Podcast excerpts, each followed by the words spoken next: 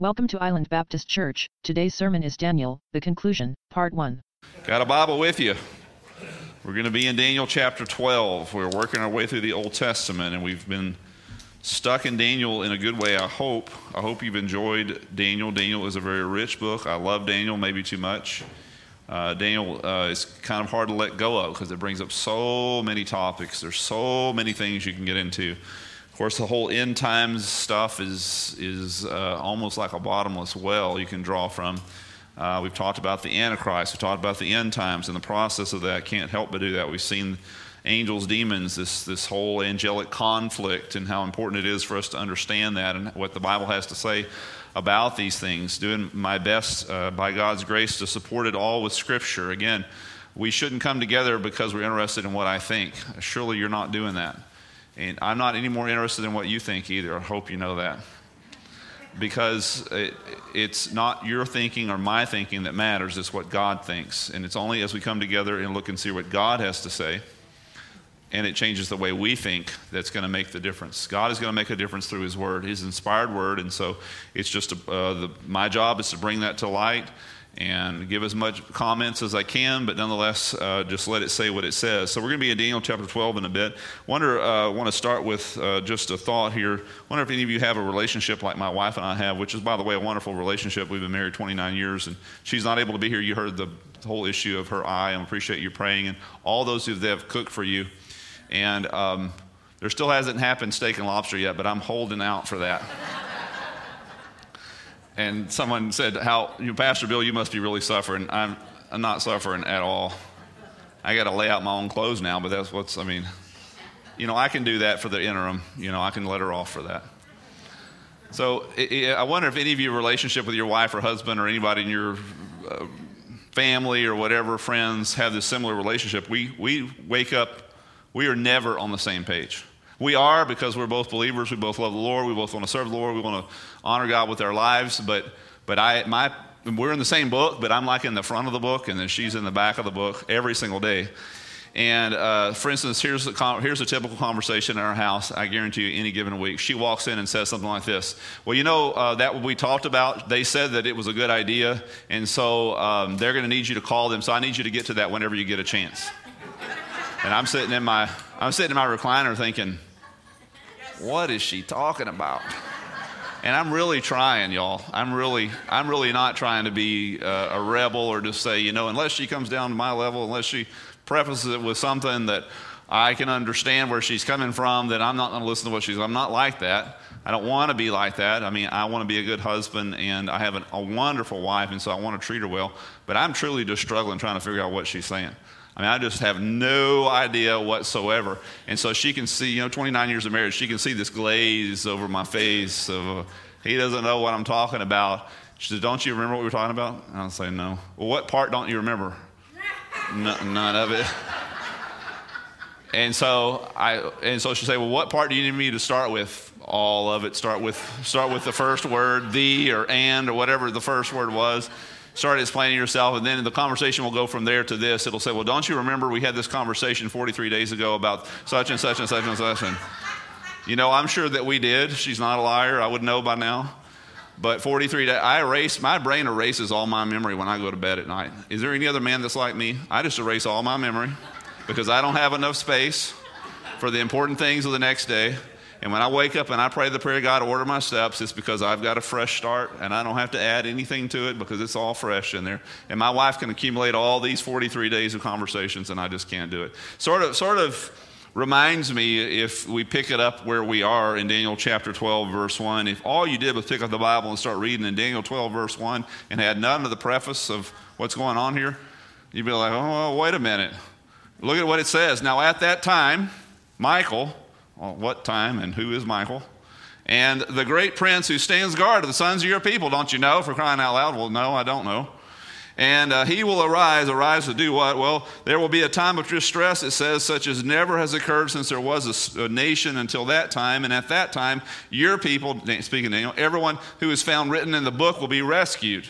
Where do I start with that, right? Well, start at the beginning, and that's what we're going to do.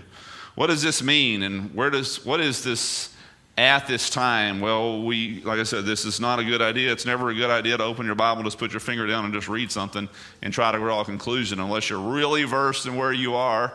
Uh, a lot of people try to prophesy by putting their finger down on the Bible. The Bible's not made to do that. The Bible's meant to be taken as a whole. And so you need to be in some kind of Bible study, some kind of process with other people ongoing in, a, in your personal life and in your collective life as a church. So important to be in small group Bible study. So, um, of course, attend church. There's just so much to get, get accomplished here. What I have 30 minutes, I've been taking like 45 minutes. I apologize.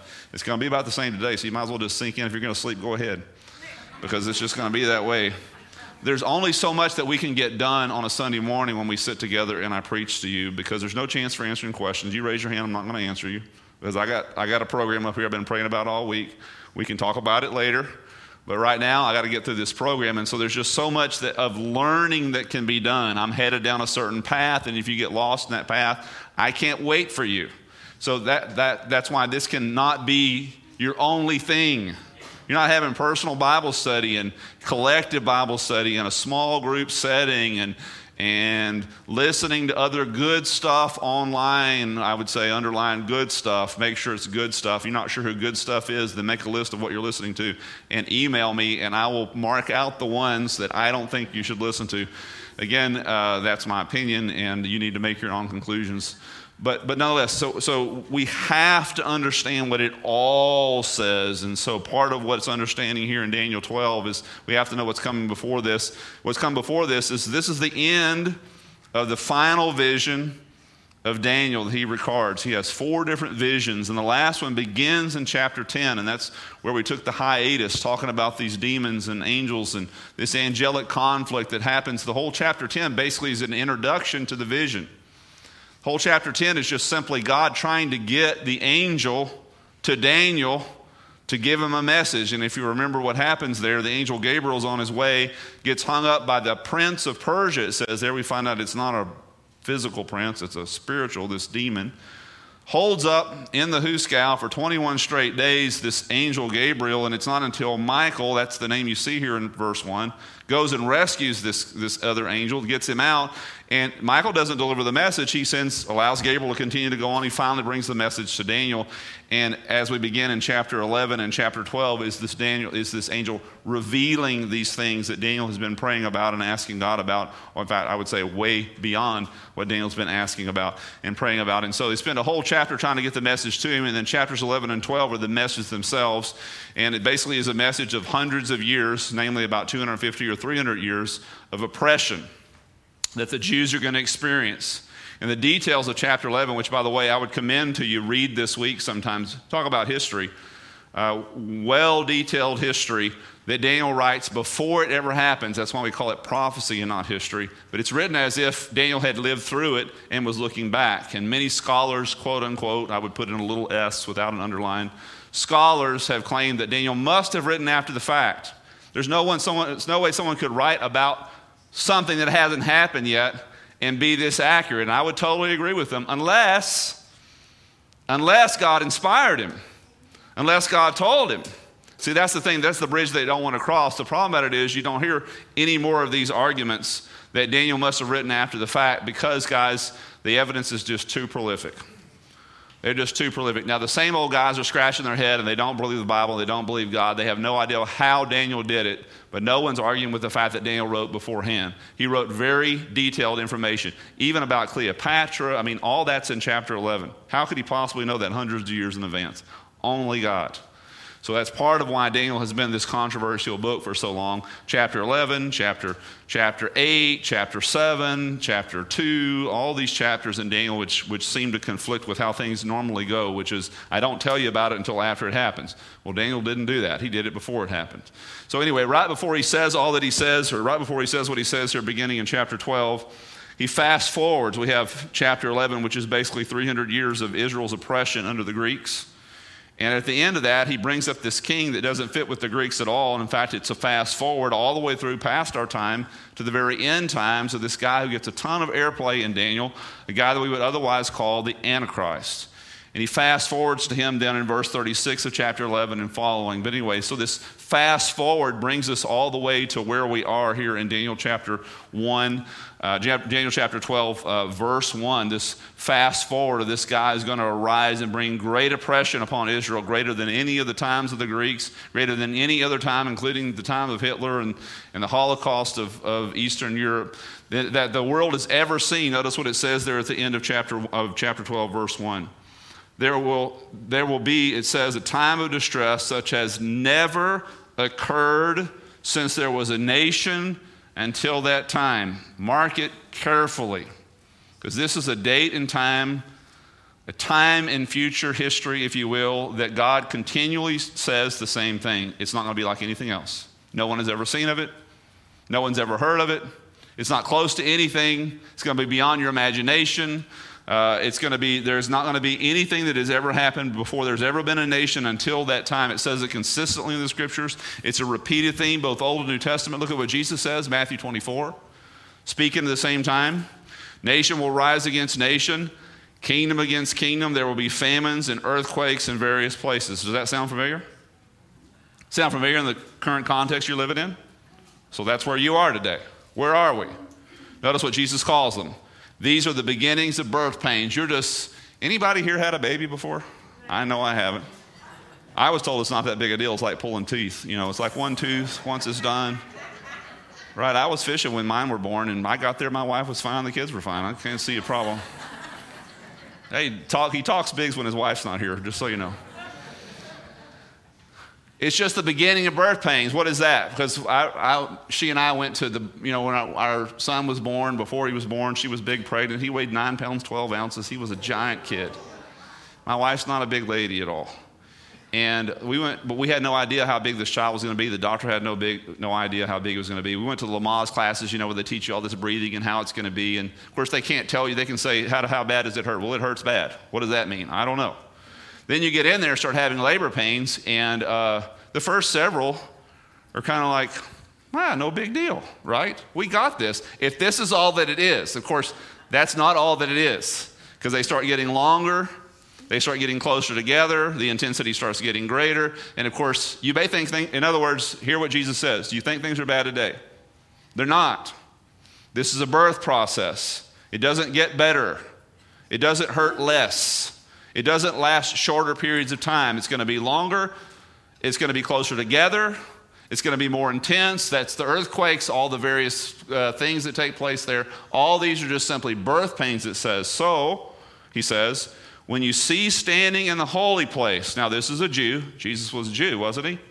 Died a Jew, resurrected a Jew. Today there's a Jew sitting on the throne of God. Everybody clear with that one? Got that one? Because that's what the Bible teaches. There's a Jew on the throne of God today. So, when you see standing in the holy place the abomination that causes desolation spoken of through the prophet Daniel. So, Jesus believed in Daniel?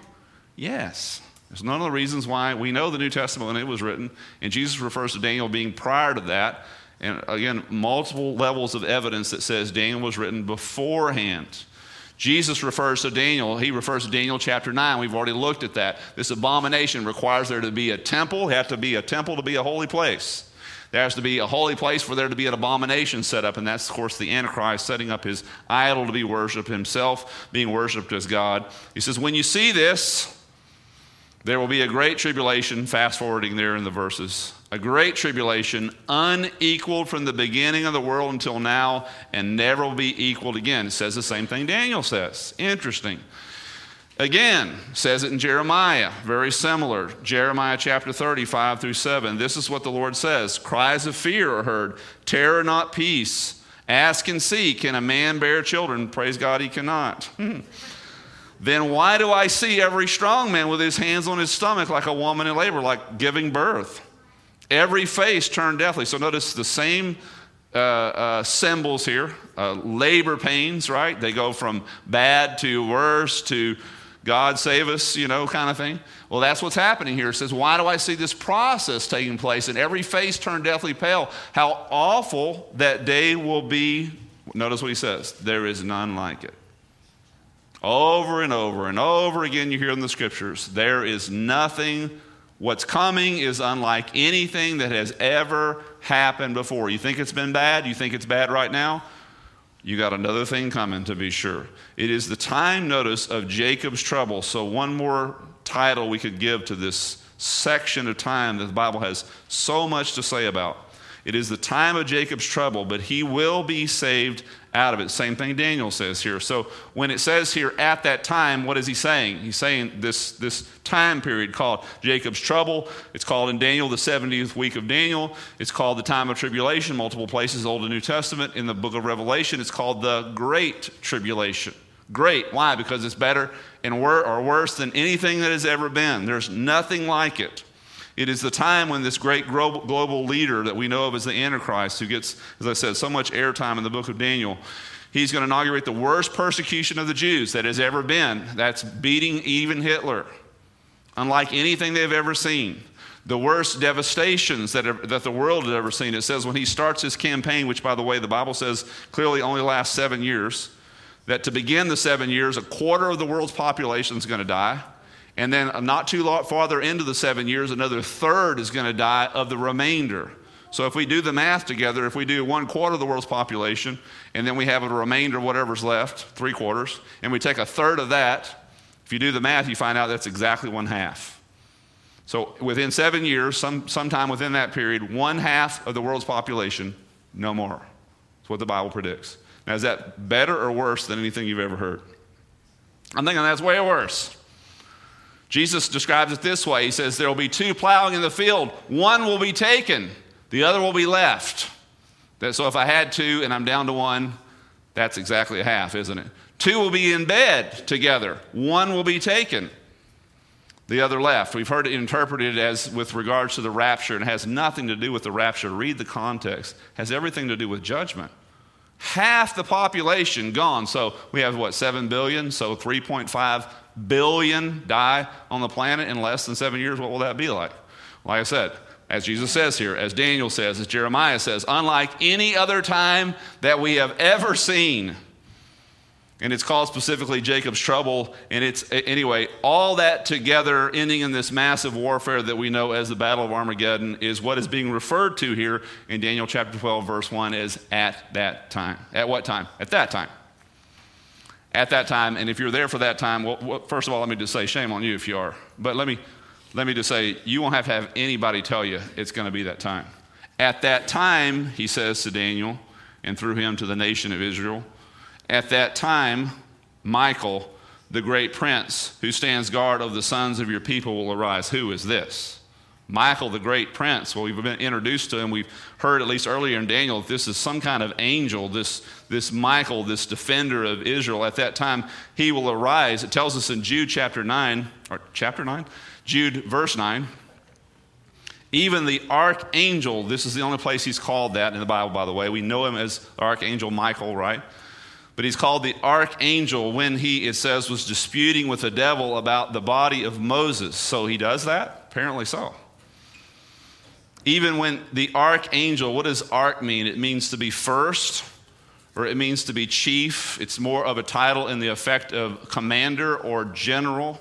So when it says that Michael the archangel, it says here in, in Daniel chapter 12, verse 1, that Michael will arise, I'm assuming, and it's just an assumption, that it's not just him.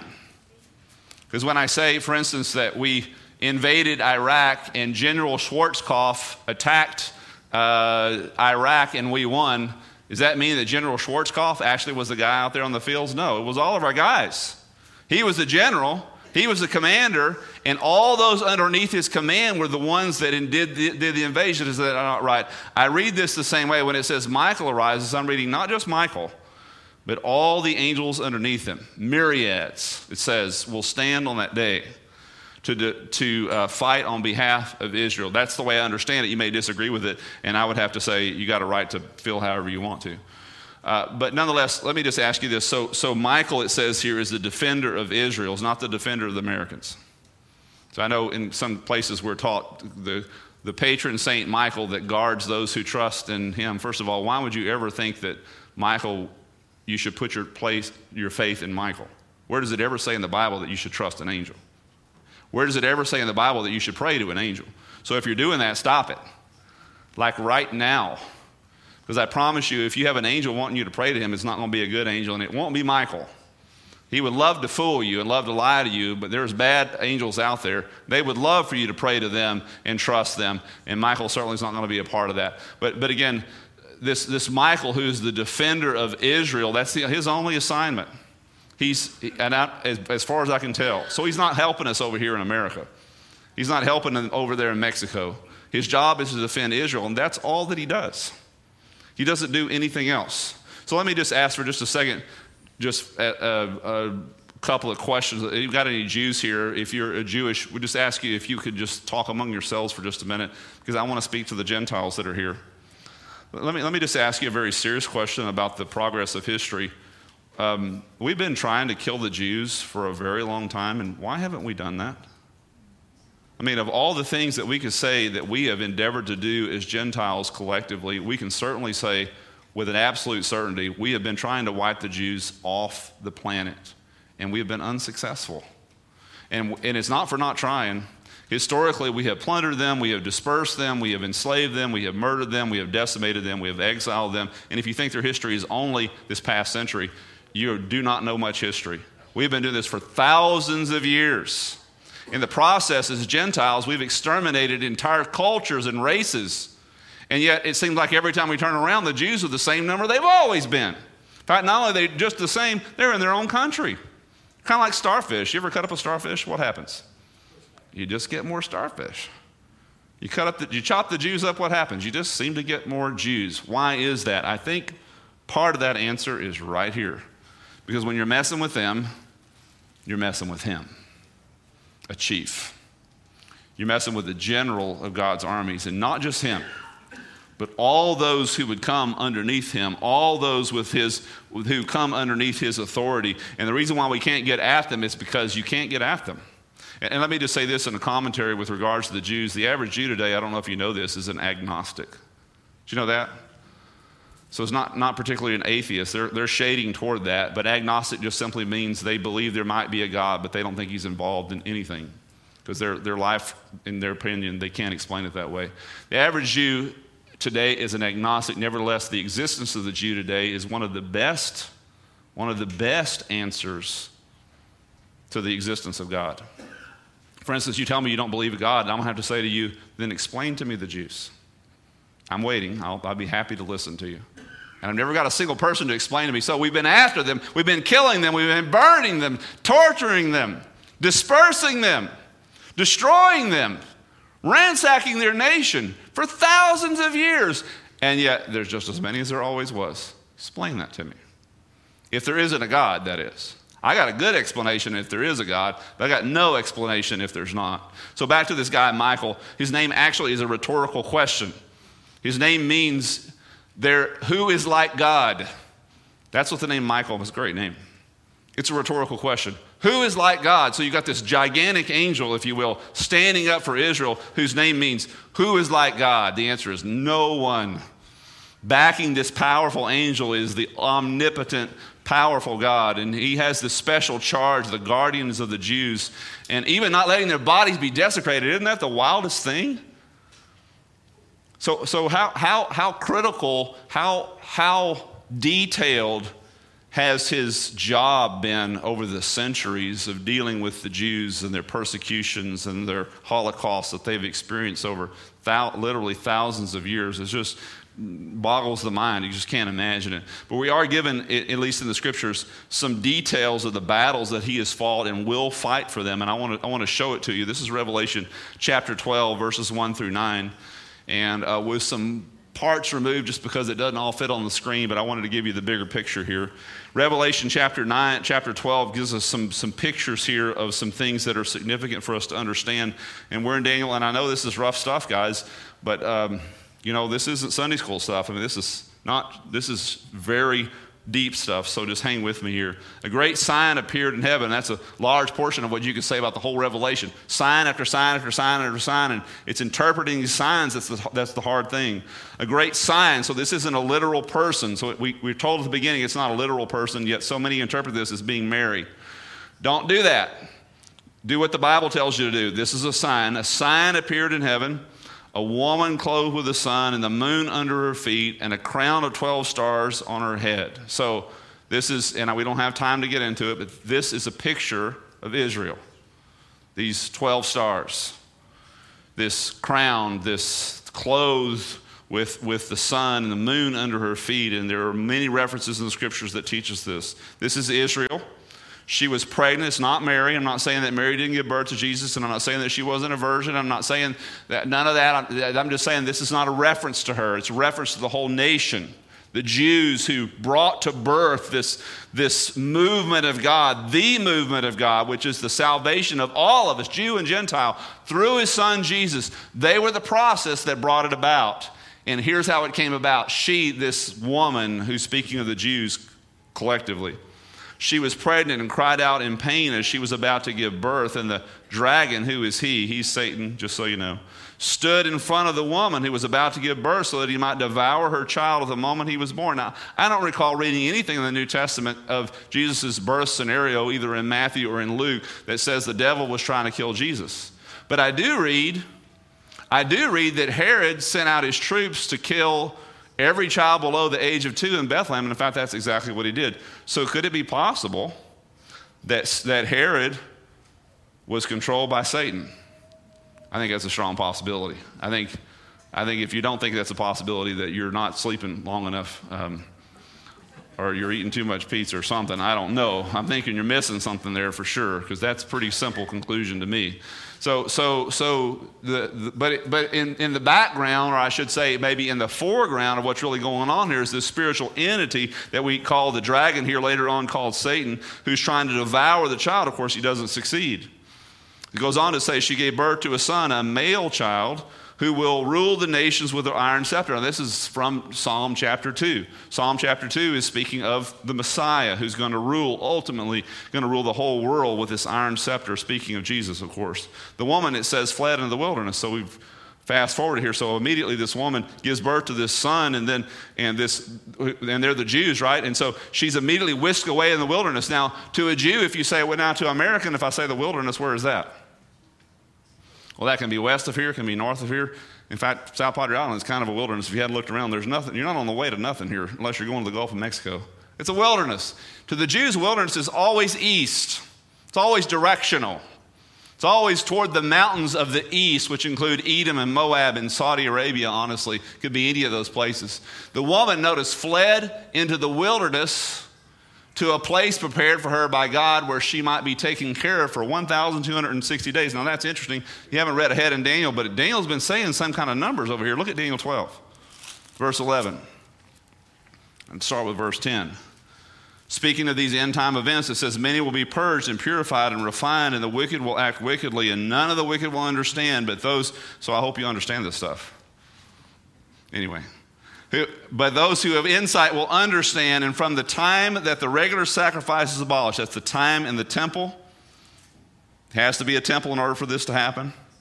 Sacrifice is abolished, and the abomination of desolation, Jesus referred to that. He says, You need to know that. When you see that, you need to run. You need to head out to the wilderness. That's interesting. From that time to the time of it, till, till it's all done effectively, he says there will be 1,290 days. Isn't that interesting? So that's 30 days difference from what what uh, John says over here in the book of Revelation. So apparently the Jews are going to flee and they're going to get a 30 day head start. That's the best way I can understand it. Then what it says war broke out after all this. The Jews flee, they go away for three and a half. By the way, 1,260 days is exactly three and a half years to the day. Tells us the Antichrist is going to reign for seven years. You split seven in half, how much do you get?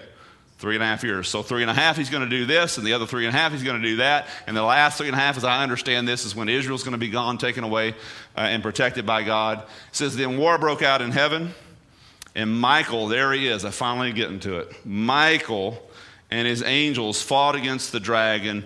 Satan, it says, as a result of that war, was hurled to the earth, and his angels with him. This is yet to happen, guys. As I understand the scripture, Satan is still has access.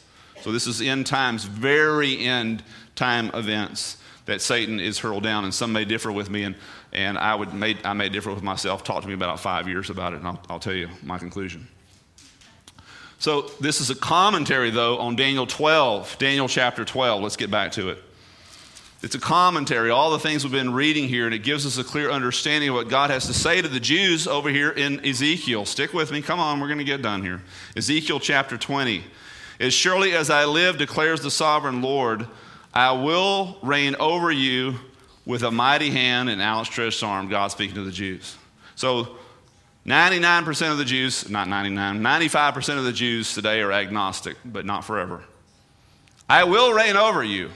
I will be your God, and you will be my people. And that's, that's what he's saying here.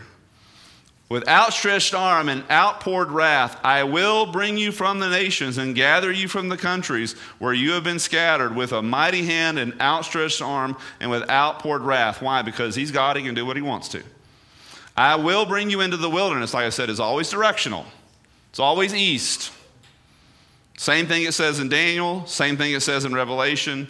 I will bring you to the wilderness of the nations there, face to face, and I will execute judgment upon you as I judged your ancestors in the wilderness of the land of Egypt, and he definitely did. So I will judge you, declares the sovereign Lord. I will take note of you as a as you pass under my rod. That's very interesting. Statement of a shepherd.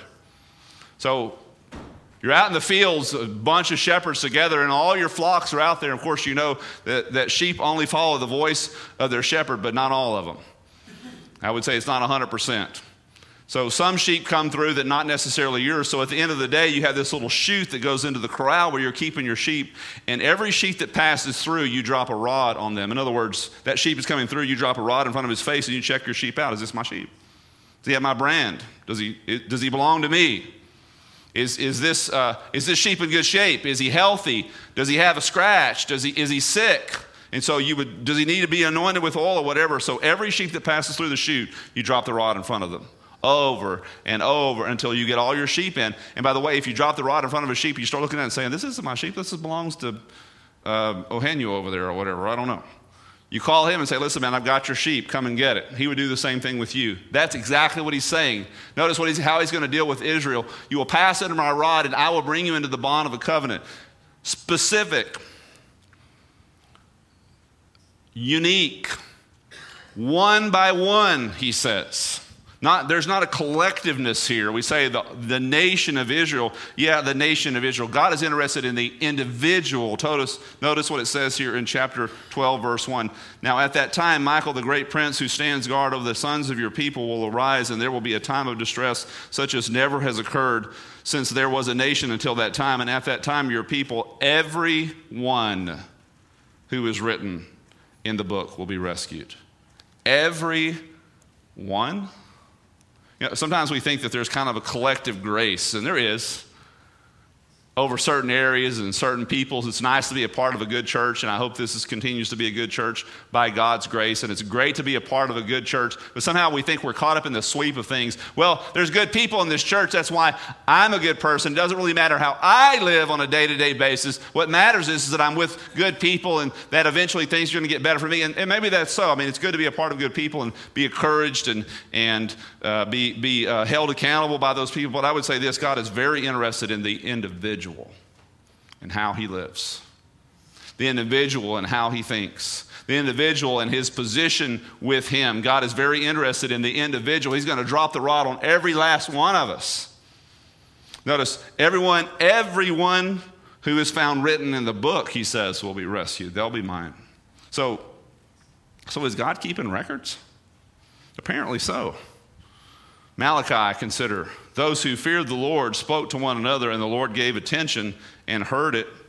And a book of remembrance was written before him. Really? God has books? Apparently. For those who fear the Lord and who esteem his name, and they will be mine, he says. On the day that I prepare my own possession, and I spare them as a man spares his own son and preserves him. So, wow, God keeps records, written records. Yeah, of all kinds of stuff. Look at this Psalm 56. You have taken account of my wanderings, the writer says. Put my tears in your bottle. Are they not in your book? So God records God records tears. What else is he recording? I, I would suggest to you everything. Matthew chapter 10, verse 42, Jesus speaks of the smallest things that we can do for the sake of those who belong to him. If anyone gives even a cup of cold water to one of these little ones who is my disciple, he says, truly I tell you, that person will certainly not lose his reward. So he's keeping account of this. He's got like a ledger on you and on me. Seems, seems, to, seems to say that, does it not? Seems to fall that way. So is God still doing this? Notice what Jesus says about his disciples who'd gone out and prophesied and done all these things on his behalf. They came back in rejoicing that the demons had submitted to them. And notice what Jesus says Nevertheless, do not rejoice in this, that the spirits are subject to you, but rejoice that your names are, writ- notice carefully, written in the book of life. They're written there. God's keeping a ledger? Seems to say that. Revelation 13, 8. Everyone whose name was not written, this is the other side of that from the foundation of the world. So this isn't just a New Testament thing. It's not a Daniel on thing. It's from a forever position, if you will, from eternity all the way through to eternity. God's got a book called the Lamb Book, the Book of Life of the Lamb who has been slain. Revelation 20:15 tells us the final destination of those who are not, underline it carefully, in the book. If anyone's name was not found written in the book of life, he was thrown into the lake of fire. Wow, that's just pretty clear, isn't it? So I guess, I guess our goal ought to be, whatever it is, how, however we get there, that our names be in that book. I mean, of all the books you want to be in, of all the lists you want to be on, you want to make sure you're on this list because apparently to not be on this is a super bad thing.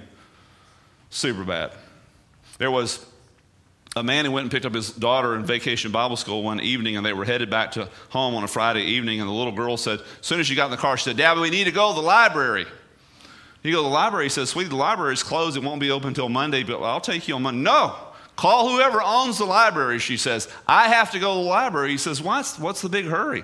He says, The teacher told us that Jesus has a book, and that in that book are all the names of those who are going to heaven, and I want to check it out, she says, and make sure that my name is written there.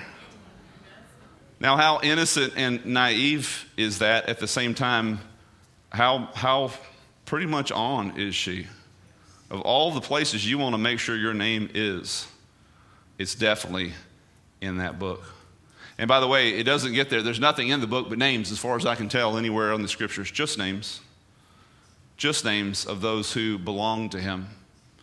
Just names, not, not anything that they've done, good or bad, not in there. Just those who belong to him. Only names. How do we get in that book? Well, the scripture tells us that Jesus says, I'm the way and the truth and the life. No one comes to the Father except through me. I'm it. Only Jesus. You want your name in the book? I hope you do. I really hope that you're as smart as this little girl and desire to have your name there, but I'm telling you, there's only one way that, that that can happen, and that is by placing your faith in God's Son, Jesus. There is no other way. I am the way and the truth and the life. No one comes to the Father except through me. I'm it, Jesus says. There's no other way but me. It should matter to us. It should matter to you, the names in that book. It should matter to you how we get our names in that book. It should matter to you that it's a lot more than just being religious and it's a lot more than just being a good person. It's a lot more than coming to church. I can't see where that says anything about that in this book. It just says whether your name is there. Does Jesus is the Savior, as we said to these kids, but is he your Savior? See, that's the best, that's the only question. Is he your Savior? Do you know him personally as Savior? I'm going to ask if you would bow your heads and close your eyes. I appreciate your patience. I know we've been through a lot in here, and it's a lot to take in. But if anything we need to take away from here, it certainly is the same thing that this little girl took away. The most important thing is that God's got a book. God's got a book. And whether or not we're in that book is bottom line, the only thing that ultimately matters. Let's pray together. I want to ask you with your heads bowed and your eyes closed, can you say honestly, I'm in that book? I'm saying that to say not how strongly you feel about it. I'm saying where, where are you with this whole Jesus thing? Scripture says, He who has the Son has the life, and he who does not have the Son of God does not have the life. It says, To as many as received him, to them he gave the right to become the children of God. You call yourself a child of God, and yet you've never asked Jesus to be your Savior? I think you've got a problem. I think you need to look carefully. I think you need to think more clearly. Do I know Jesus to be the Savior or do I know him to be my Savior? Scripture says, All that who call upon the name of the Lord, they will be saved. Have you called upon him to save you, to, to rescue you? Say, No, I haven't done that. Well, then you got something you need to do. You have something you need to be taken, needs to be taken care of. God's got a book, and in it are only names of those who actually belong to Him. Not those who sincerely believe that they do, but instead those who actually do. God, I thank you that you have sent your Son, Jesus, because you've got a book. And your desire is that we all be in that book. Your desire, God, your desire is that not one sinner should perish, but that all should come to repentance. That they would all turn in faith to your Son, Jesus. And I pray for the person here who has never done that today. I pray that he or she, her heart would change today. His heart would change today. Standing in in the awesomeness of your word as we see all these things that are going to be taking place in the future, all these uh, powerful things that our eyes can't see that are taking place in, in the spiritual realm. Lord, I pray that our hearts would fall under a conviction. We cry out to you, God, and say, Rescue me, save me.